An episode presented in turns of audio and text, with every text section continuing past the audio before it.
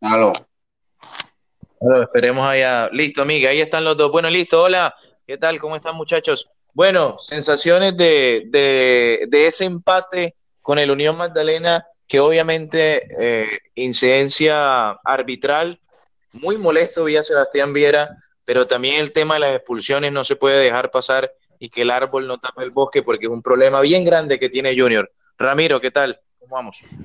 Hola, Víctor, un abrazo para ti, para Miguel, a todas las personas que nos escuchan. La verdad, sensación bastante agridulce. Junior sigue dejando escapar puntos en casa. Yo había hablado de la empatitis, se evidenció una leve mejoría contra Huila, pero ayer, más allá de la expulsión, no podemos centrarnos en eso. Hay unos aspectos del funcionamiento del equipo ya, y detalles puntuales, como por ejemplo la incidencia arbitral en el gol y la expulsión que le sigue afectando a Junior. Expulsiones tontas que están costando que se replanteen partidos y cambiar los trámites de los mismos. Hay asuntos a mejorar, pero la verdad se destaca que, no obstante estos problemas, Junior mantiene su invicto y sigue de líder en la liga.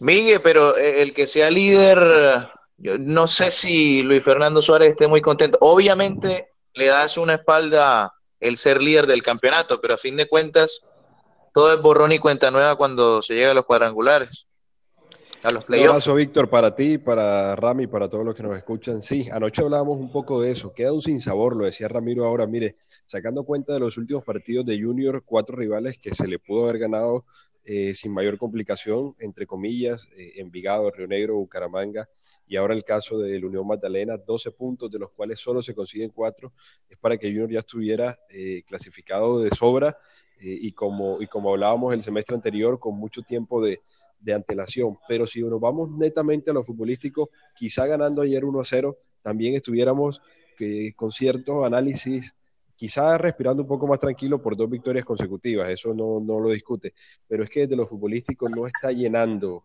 lo que hace Junior. Sí, es líder, sigue invicto, por momentos muestra un buen despliegue, pero no es el mismo Junior que arrancó el semestre. Extrañamente, en vez de ir mejorando, va desmejorando. En vez de ir engranando y acomodando sus piezas, parece que se estuviera desarmando en algunos momentos.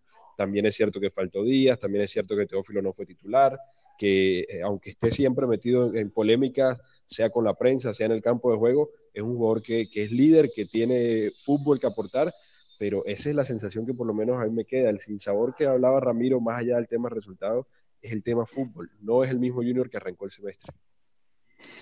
Así es, está involucionando el equipo.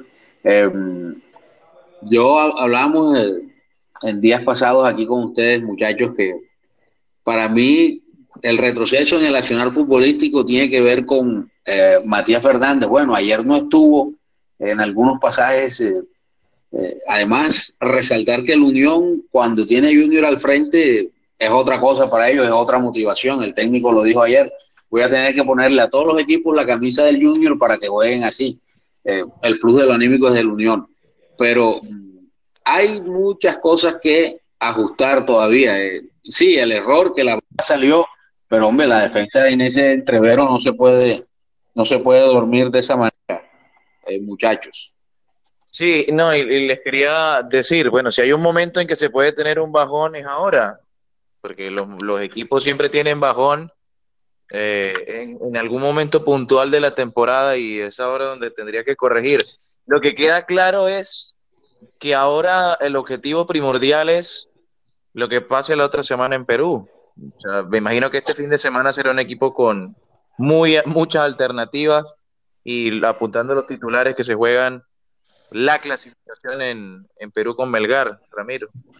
No hay margen de error en Copa Libertadores.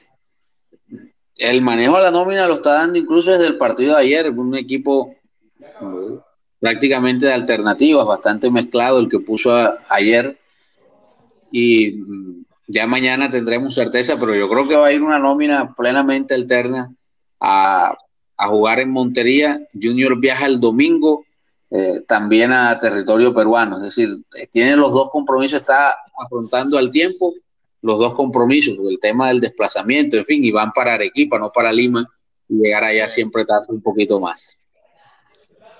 Miguel. Mire, Víctor, hablábamos al principio de la semana del tema de la defensa, que parecía que ya había encontrado la forma después de un bache, pero resulta que si analizamos, todos los defensas han estado flojos este semestre. Quizá el que más se destaca es Rafa Pérez, y cuando no estuvo hizo bastante falta, pero si vemos a Homer en algunos momentos, ayer tuvo un buen compromiso, en otros lo vi con ciertas salidas, es normal porque es un jugador joven. Dita ha tenido altibajos, Jefferson Gómez tuvo altibajos arrancando el semestre antes de su lesión, ahora hablábamos lo de Rafa Pérez, y yo creo que quizá a mí ese es el punto que también más me preocupa, la zona defensiva, y lo charlábamos, Víctor, anoche luego del compromiso, porque no es un equipo equilibrado, por momentos parece que Junior fuera defensivo, pero resulta que en realidad en el fondo no es defensivo porque es que no te da las garantías defensivas. Comesaña muchas veces ha basado sus equipos en la defensa, y en defender y en saber tácticamente qué trabajo se está haciendo en fase defensiva, y le ha dado resultados, y por ahí gana 1-0 y gana 4 partidos 1-0 y termina metiéndose y resultó que es campeón. Pero es que acá en zona defensiva sufrimos demasiado, sufrimos muchísimo, y yo creo que ese es uno de los principales puntos a corregir. Ahora, pensando en Copa Libertadores, lógicamente la prioridad va a ser sí o sí ganar en la altura de Arequipa para lo que va a ser el partido este, sí, frente al equipo de Melgar, pero hay que ajustar ese tema defensivo, sea para Liga, sea para Copa Libertadores, porque es uno de los puntos álgidos, y ya lo mencionaba Ramiro, no te pueden hacer este gol que te hicieron al minuto 90 en tu casa, y no es la primera vez que presenta estos errores. Bueno, así es. Ya para ir cerrando, las críticas a Suárez se pueden hacer, porque es un equipo que sí ha mostrado algunas cosas que deben tener mejoría, pero tampoco es para acabarlo y tampoco es para decir que no está trabajando, porque si hay un técnico con experiencia para este tipo de momentos, o un técnico con experiencia, uno de esos nombres es Luis Fernando Suárez en el fútbol colombiano. Lo que también tiene que pasar es que los jugadores lo respalden, porque él puede tener un plan de trabajo, pero todo se va al traste cuando los jugadores no tienen la capacidad de básicamente mantenerse los 11 en el campo, Ramiro. Y son expulsiones tontas, la de Fuentes en Copa Libertadores ante San Lorenzo allá en Argentina, y la de ayer Sambueza. Bueno, a Fuentes digamos que uno de los aspectos que analiza uno a la hora de contemplar esa jugada, la edad del muchacho, porque ya Sambueza es un hombre experimentado, con recorrido, no se puede poner a hacer lo que hizo ayer, además bien expulsado, eso no hay que decirlo, y el técnico ahí tiene, digamos, un argumento para decir, es que me dañan los planteamientos, me desarman el equipo. Sí, dime que... Sí, es cierto lo que menciona Ramiro, ese puede ser un argumento, pero no creo que sea del todo, no creo que sea del todo. Mire, ayer veía esta mañana mejor, veía una foto al término del compromiso ayer, y la cara de Suárez mirando a sus dirigidos cuando iban dejando el campo de juego, es tremenda. Eso demuestra que él no está contento con el tema de las expulsiones, que él no está contento. Acá hay un psicólogo que se está encargando de una parte que es la parte de la neurociencia aplicada al fútbol, que yo le aplaudo, que me gusta, que desde hace varios años la he seguido, que me parece fenomenal. Pero creo que hay unos puntos muy básicos de la psicología, y creo que alguna vez también lo hablamos, que no se están aplicando. Esto de las expulsiones de Junior, yo creo que, y no solo las expulsiones, el hecho de estar desconcentrado, el hecho de que te hagan un gol al minuto 90... Hay ciertas situaciones que yo creo que desde lo psicológico se deben manejar. Es cierto que una expulsión te puede desbaratar un partido, como ocurrió frente a Envigado, al minuto 4 expulsaron a Sergio y para de contar, fue otro partido completamente distinto al que seguramente habían planificado. Pero yo creo que son cosas también del resorte del técnico.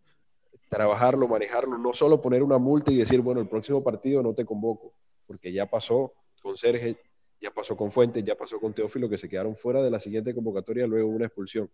Pero hay que revisar desde lo psicológico cómo está el grupo, porque lo que se viene es bastante apretado para Junior.